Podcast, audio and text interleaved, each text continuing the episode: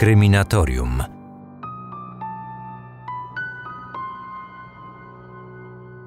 Dziś zahaczymy w odcinku o taki wątek, który jak dotąd nigdy się nie pojawił na Kryminatorium, a przynajmniej nie poświęcałem mu dotychczas wiele uwagi.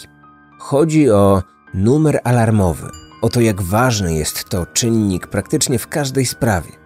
Bo jeżeli cokolwiek się dzieje, pojawia się zagrożenie, niebezpieczeństwo, no to gdzie najpierw dzwonimy? Oczywiście na sto dwanaście i tam szukamy pomocy. To jest ogólnoeuropejski numer alarmowy i stosowany jest w Polsce oraz kilku krajach poza Europą. Z kolei mieszkańcy krajów Ameryki Północnej mają zupełnie inny numer – dziewięćset jedenaście. Znacznie bardziej znany na całym świecie, głównie za sprawą amerykańskich filmów i seriali kryminalnych. Prawda? Bardzo często pojawia się tam motyw dzwonienia właśnie na ten numer. Na pewno przyznacie mi rację. Jednak nie zawsze tak było. Nieco ponad pół wieku temu niewiele osób wierzyło, że stworzenie takiego jednolitego numeru alarmowego może przynieść jakiekolwiek korzyści. Wcześniej, aby uzyskać pomoc policji lub straży pożarnej, Amerykanie musieli zadzwonić do najbliższego posterunku odpowiednich służb. Pomyślcie tylko, ile czasu się przez to traciło. Przecież pod wpływem takich ogromnych emocji, nerwów, to czasami zapominamy nawet o tym, jak się nazywamy, a co dopiero w przypadku, kiedy trzeba byłoby wstukać numer najbliższego posterunku. Inną opcją było wybranie cyfry zero i skontaktowanie się z operatorem telefonicznym. Dopiero on łączył dzwoniącego z odpowiednim numerem. Czasami cała ta operacja trwała jednak stanowczo zbyt długo, a zwłaszcza w przypadku pożaru, gdzie czas zawiadamiania odgrywał najważniejszą rolę. Zresztą w innych sytuacjach też każda minuta może zaważyć na czyimś życiu. A do tego, że zaszły te zmiany, że wprowadzono jednolity numer alarmowy, przyczyniło się morderstwo pewnej kobiety w Nowym Jorku w tysiąc dziewięćset sześćdziesiątym czwartym roku. Ten przypadek właściwie nie różnił się niczym szczególnym od tysięcy podobnych zabójstw, ale przeszedł do historii jako zbrodnia, która zmieniła Amerykę. Na szczęście udało nam się wtedy schwytać mordercę, ale nasze śledztwo wykazało, że aż trzydzieści osiem osób słyszało wołania o pomoc zaatakowanej kobiety. Jednak tamtej nocy nie odebraliśmy żadnego zgłoszenia. Nowojorska prasa rozpisywała się później o zdegradowanym społeczeństwie i braku empatii wśród ludzi. Prawda okazała się jednak zupełnie inna. Większość osób próbowała dodzwonić się na kilka różnych posterunków policji, często z innego hrabstwa, ale bezskutecznie. Nikt nie odbierał tych telefonów. Do zbrodni doszło przed godziną trzecią w nocy. Niektórzy z dyżurujących policjantów prawdopodobnie w tym czasie spali. Inni, jak się później okazało, choć przyjęli zgłoszenie, no to z nieustalonych nigdy powodów nie wysłali na wskazane miejsce radiowozów. Wielu dziennikarzy otwarcie krytykowało policję za brak reakcji. Napisano na ten temat kilka książek i mnóstwo artykułów. Okazało się wówczas, że do podobnych przypadków dochodziło w całych Stanach Zjednoczonych. Problem z dodzwonieniem się do odpowiednich służb okazał się być większy niż do tej pory sądzono. Kilka lat później w Alabamie nawiązano pierwsze połączenie z numerem alarmowym dziewięćset jedenaście. A dlaczego wybrano właśnie taki numer? Odpowiedź jest prosta. Potrzebny był numer krótki, niepowtarzalny i łatwy do zapamiętania. dziewięćset jedenaście nigdy nie było używane jako numer kierunkowy ani usługowy.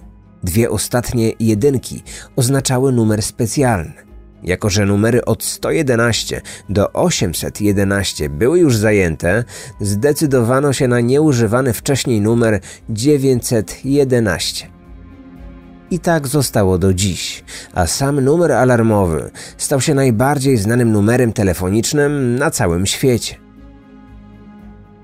I choć pomysł ten wydawał się być genialnym, to jego wdrożenie w życie zajęło wiele lat.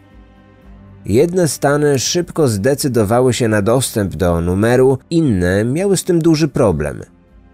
W każdym razie obecnie numer ten funkcjonuje na terenie całych Stanów Zjednoczonych i dzięki temu udało się rozwiązać wiele spraw. Jak się pewnie domyślacie, historia, którą wam za chwilę przedstawię, będzie mocno związana ze zgłoszeniem na numer alarmowy. Jednak ten odcinek nie powstałby, gdyby nie nowa seria na C B S Reality. Telefon alarmowy, szokujące zgłoszenia.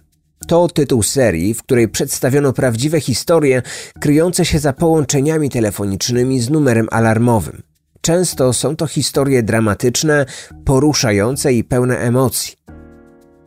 W każdym odcinku to właśnie takie telefoniczne zgłoszenie jest punktem wyjścia do całej sprawy. W każdą sobotę i niedzielę do końca lipca o godzinie dwudziestej trzeciej C B S Reality wyemituje dwa odcinki tego programu.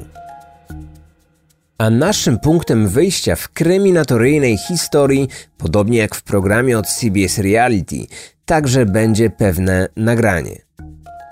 Posłuchajcie zgłoszenia na numer alarmowy, od którego zaczęła się cała sprawa. Otwieramy akta tajemnic.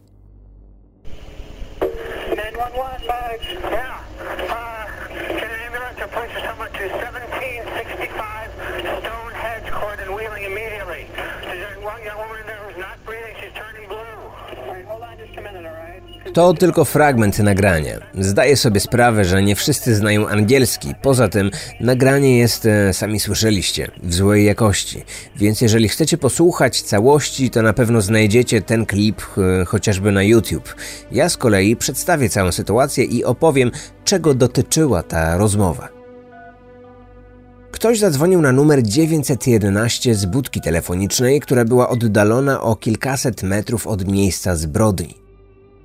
Mężczyzna prosił o udzielenie natychmiastowej pomocy nieprzytomnej kobiecie w jej własnym domu. Następnie niespodziewanie rozłączył się i wszelki ślad po nim zaginął. Kim był ten tajemniczy człowiek? Przypadkowym świadkiem zabójstwa, który próbował uratować ofiarę? A może mordercą z wyrzutami sumienia?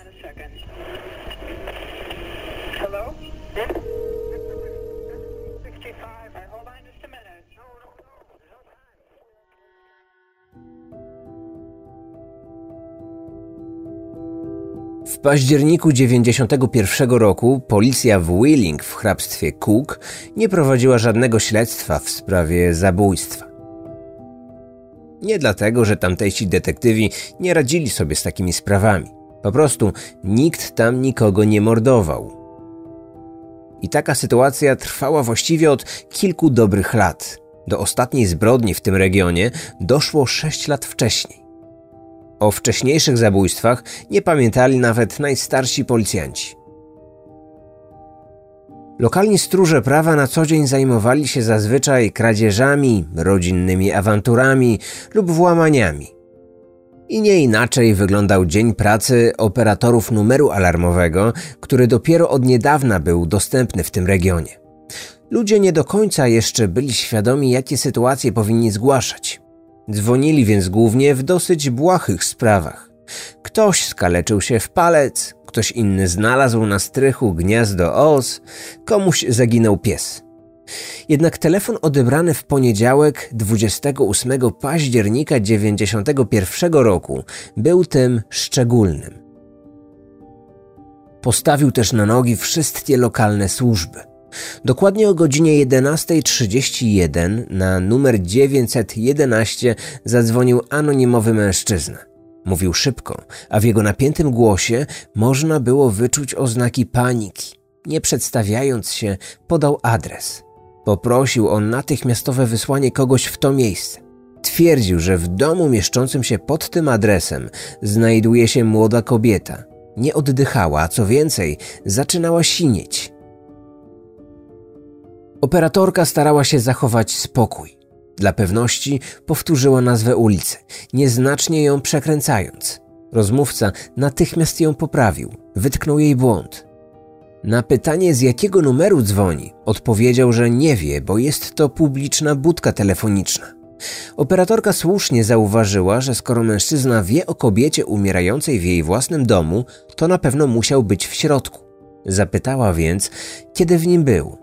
Po tym pytaniu mężczyzna zdenerwował się i bez najmniejszej zwłoki rzucił jedynie krótkim „pa, na razie”, po czym po prostu się rozłączył. Ekipa pogotowia ratunkowego pojawiła się pod tym wskazanym adresem zaledwie pięć minut później. Dokładnie o jedenasta trzydzieści sześć sanitariusze weszli do środka.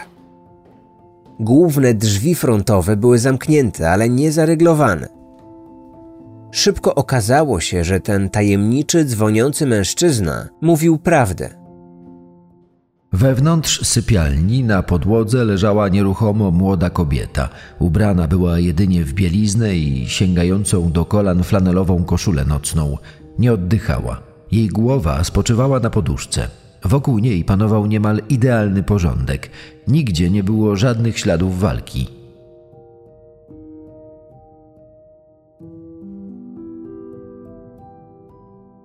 Karetka natychmiast zabrała kobietę. Na jej ratunek było już jednak za późno. Zmarła chwilę po przewiezieniu do szpitala. Sekcja zwłok wykazała, że przyczyną śmierci było uduszenie. Na jej nosie, ustach odkryto ślady poduszki, którą ofiara miała pod głową w chwili, gdy została znaleziona przez ratowników. W jej ciele nie stwierdzono obecności alkoholu i narkotyków. Przed śmiercią nie została zgwałcona. Policja od razu ustaliła tożsamość zmarłej kobiety. Była to dwudziestosiedmioletnia Jamie Lynn Santos. Pracowała dla kilku agencji jako tancerka egzotyczna. Jej śmierć zakwalifikowano jako morderstwo. Detektywi z Wydziału Zabójstw rozpoczęli śledztwo w sprawie zabójstwa. Pierwsze od sześciu lat. Liczono, że zabezpieczone nagranie rozmowy anonimowego mężczyzny z operatorką dziewięćset jedenaście szybko doprowadzi do przełomu w śledztwie. Początkowo detektywi przyjęli, że to właśnie on był mordercą. Nie chcąc jednak spłoszyć podejrzanego, postanowiono nie podawać tej informacji do publicznej wiadomości. Przekaz, jaki otrzymali dziennikarze, był zupełnie inny. Następnego dnia lokalne dzienniki napisały, że policja jest przekonana, że dzwoniący mężczyzna był jedynie świadkiem przestępstwa. Za pomocą mediów zastępca szeryfa policji zaapelował do tego tajemniczego rozmówcy. Prosił, aby ten zgłosił się do nich w ciągu dwudziestu czterech godzin. Zapowiedział również, że jeżeli tego nie zrobi, to nagranie całej rozmowy zostanie upublicznione. Czekając na wyniki tego apelu, śledczy postanowili bliżej przyjrzeć się zamordowanej. Mieli nadzieję, że gdy lepiej poznają jej historię, łatwiej im będzie wytypować osobę, która jest odpowiedzialna za śmierć. Jamie przyszła na świat w roku sześćdziesiątym siódmym jako starsza córka państwa Santosów. Razem ze swoją młodszą siostrą Lori dziewczyny wychowywane były w niemal idealnych warunkach na przedmieściach Chicago. Niczego im nie brakowało. W domu miały wszystko, czego tylko zapragnęły i wolną rękę w wyborze swojej przyszłości. Krótko po osiągnięciu dorosłości Jamie wyprowadziła się z domu rodzinnego. Jednak niezbyt daleko. Wynajęła połowę domu, zaledwie kilkaset metrów od miejsca, w którym się wychowała. Mieszkała w nim sama, a jej jedynymi towarzyszami były dwa koty o jakże charakterystycznych imionach – Książę i Bandzior. Rodzice Jamie często wiązali te dwa kocie imiona z dwoma skrajnie różnymi obliczami ich córki. Z jednej strony Jamie była bardzo delikatna i czuła. Pomagała wszystkim, których spotykała na swojej drodze. Kiedy jej ciotka po ciężkiej chorobie bardzo schudła, kobieta z własnych pieniędzy zapłaciła za wymianę całej garderoby na mniejszy rozmiar. Innym razem wpłaciła kaucję, aby jej koleżanka mogła wyjść z więzienia. Gdy któryś z sąsiadów chorował, przynosiła mu ciepłe posiłki. Nie potrafiła przejść obojętnie obok ludzkiej krzywdy.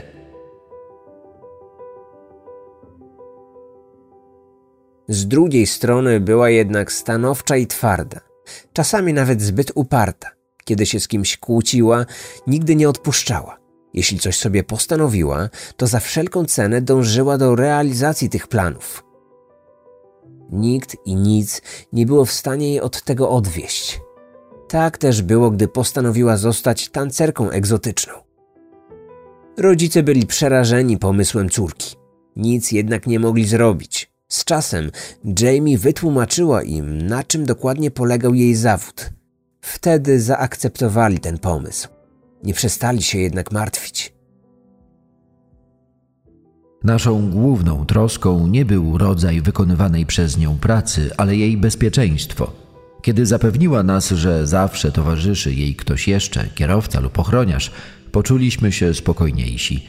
Jeśli w miejscu, w którym tańczyła, atmosfera stawała się niedobra, nasza córka po prostu kończyła swój występ i wychodziła. Po pewnym czasie Jamie postanowiła zmienić swoje życie. Chciała znaleźć inną pracę, zapisać się na studia. Marzyła, aby zostać dekoratorką wnętrz lub agentką nieruchomości. Jednak trudno było jej zrezygnować z dotychczasowego zajęcia. Nie z powodu miłości do tańca, ale za sprawą wysokich zarobków. Za jeden godzinny występ dostawała tyle, ile jej znajomi za cały przepracowany miesiąc. Takie pieniądze pozwalały jej spełniać marzenia. Jeździła drogim samochodem, na wakacje wyjeżdżała na Jamajkę. Uwielbiała zakupy w centrach handlowych, podczas których wydawała ogromne sumy i wciąż pomagała swoim bliskim. Jeśli ktoś potrzebował pieniędzy, przychodził do niej. Nigdy nie odmawiała swoim przyjaciołom. Choć niczego jej nie brakowało, to Jamie nie była do końca szczęśliwa. Czuła się samotna. Miała wielu chłopaków, ale z żadnym z nich nie potrafiła zbudować trwałego związku. Pragnęła założyć rodzinę i mieć dzieci. Jej partnerzy mieli jednak całkowicie odmienne cele.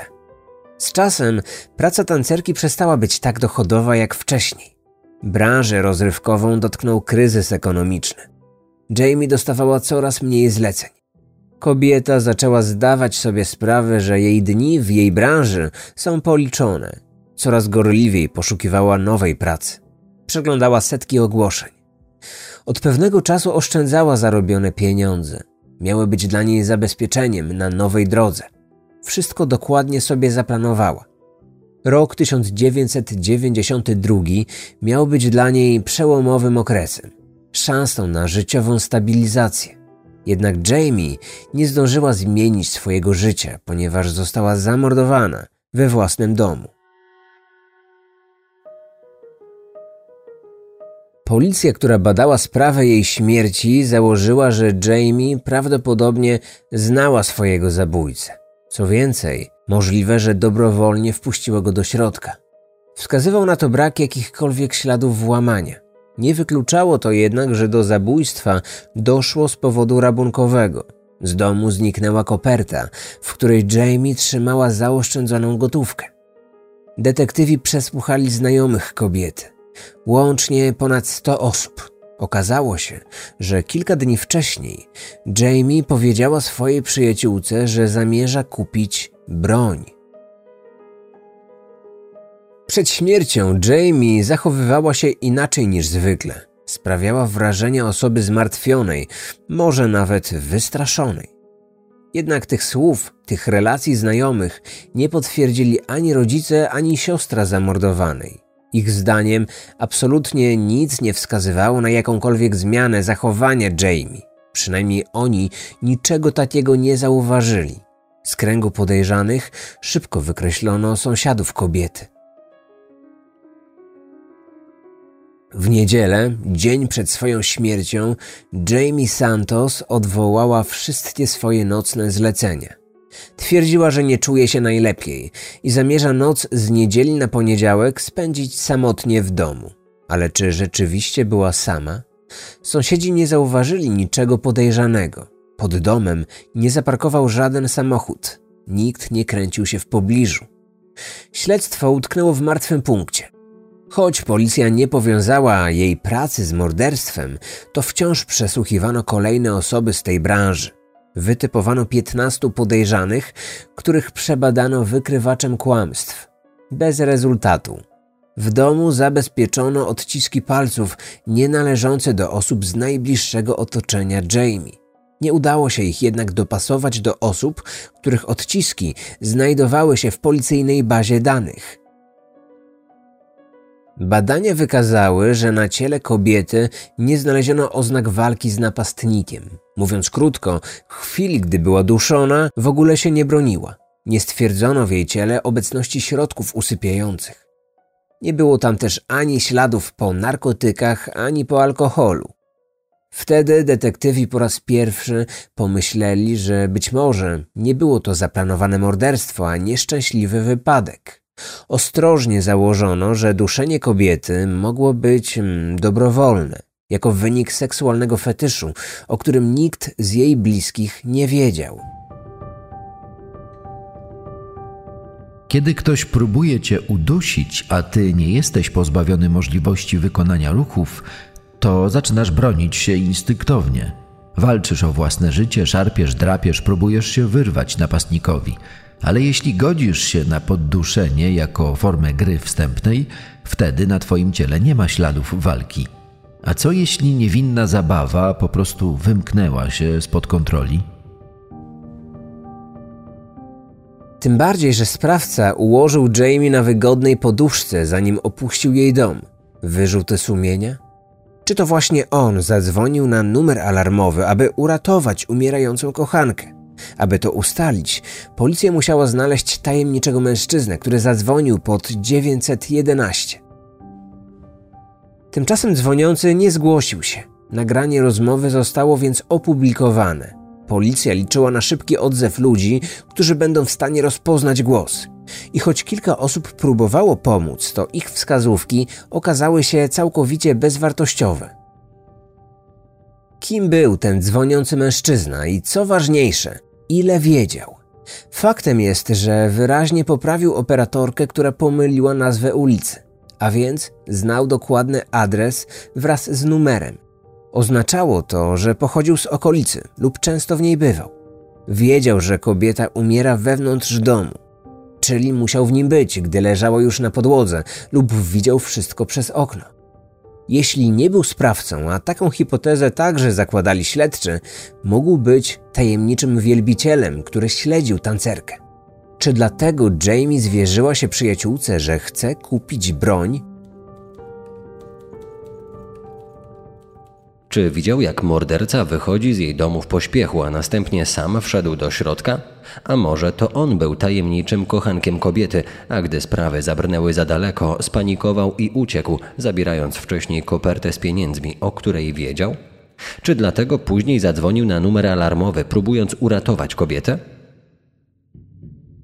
Pojawiło się mnóstwo podobnych pytań i żadnej wartościowej odpowiedzi. Rodzina Jamie na specjalnej konferencji prasowej apelowała za pośrednictwem dziennikarzy do tego tajemniczego mężczyzny. Prosili go, aby się ujawnił. Policja zapewniła, że nie jest przez nich traktowany jako osoba podejrzana, że nie ma się czego obawiać. Niestety z jego strony nie było żadnego odzewu. Nadzieja pojawiła się, gdy zabezpieczono nagranie monitoringu ze sklepu alkoholowego w pobliżu budki telefonicznej, z której wykonano to tajemnicze połączenie. Kilka sekund po rozmowie z operatorką do tego sklepu wszedł mężczyzna, którym zainteresowała się policja. Jeśli to nie on dzwonił, to może widział mężczyznę, który wykonał połączenie. Może mógł go opisać. Człowiek ten zgłosił się do nas kilka godzin po tym, jak jego wizerunek został opublikowany w mediach. Został przesłuchany przez śledczych. Zamierzamy przesłuchać go ponownie w ciągu kilku następnych dni. Jednak już dziś mogę powiedzieć, że nie jest on podejrzany o popełnienie morderstwa. Wierzymy również, że to nie on zadzwonił pod numer alarmowy. Choć wciąż z nami współpracuje, nie jest on osobą, której szukamy. Trop, który był dla śledczych ostatnią deską ratunku, okazał się nietrafiony. Brak rezultatów w śledztwie sprawił, że dziennikarze sami zaczęli wymyślać najróżniejsze hipotezy. Jedna z nich mówiła, że za zabójstwem może stać kobieta. Za prawdziwością tej hipotezy miał przemawiać fakt, że ofiara nie została wykorzystana seksualnie. Wskazywano również na to, że jeśli Jamie miałaby wpuścić do domu osobę nieznajomą, to prędzej uczyniłaby to, gdyby do jej drzwi zapukała kobieta, a nie mężczyzna. Pisano również, że sprawców mogło być dwóch. Oberwało się również siostrze zamordowanej. Lori miała kłopoty finansowe. Wiedziała, gdzie siostra trzyma kopertę z pieniędzmi, która zniknęła i nigdy nie została odnaleziona. Wiedziała, że Jamie odwołała swoje zlecenia i przebywała w domu. Czy to ona mogła być zamieszana w morderstwo dwudziestosiedmiolatki? A może zleciła to komuś, kto znał Jamie i dlatego został przez nią wpuszczony do środka? Choć dziennikarze prześcigali się w wymyślaniu najróżniejszych rozwiązań, to ostatecznie policja nie potwierdziła żadnej z tych rewelacji. Tymczasem morderca wciąż pozostawał na wolności. Podobnie jak mężczyzna, który zadzwonił pod dziewięćset jedenaście, zakładając oczywiście, że były to dwie różne osoby. Kolejne miesiące nie przyniosły odpowiedzi na najważniejsze pytanie: kto zabił? Niemal dokładnie rok później, dwudziestego drugiego października w dziewięćdziesiątym drugim roku, policja za pośrednictwem dziennikarzy po raz kolejny zaapelowała do tajemniczego mężczyzny. Jednocześnie jeszcze raz zapewniono, że osoba, która wykonała połączenie, nie jest według policji uznawana za podejrzanego w tej sprawie. Jeden z dzienników napisał: rozmówca może mieć istotne informacje prowadzące do ustalenia tożsamości mordercy. Chociaż policjanci rozumieją możliwą niechęć tej osoby do ujawnienia się, apelują do dzwoniącego pod numer dziewięćset jedenaście o skontaktowanie się z nimi i podanie wszelkich informacji, które może posiadać. Podczas zwołanej tego dnia konferencji prasowej policja ostatecznie wykluczyła, że morderczynią mogła być kobieta.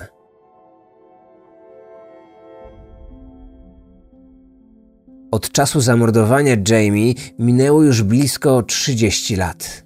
Pomimo drobiazgowego śledztwa, detektywom nie udało się zrekonstruować ostatnich godzin życia dwudziestosiedmiolatki.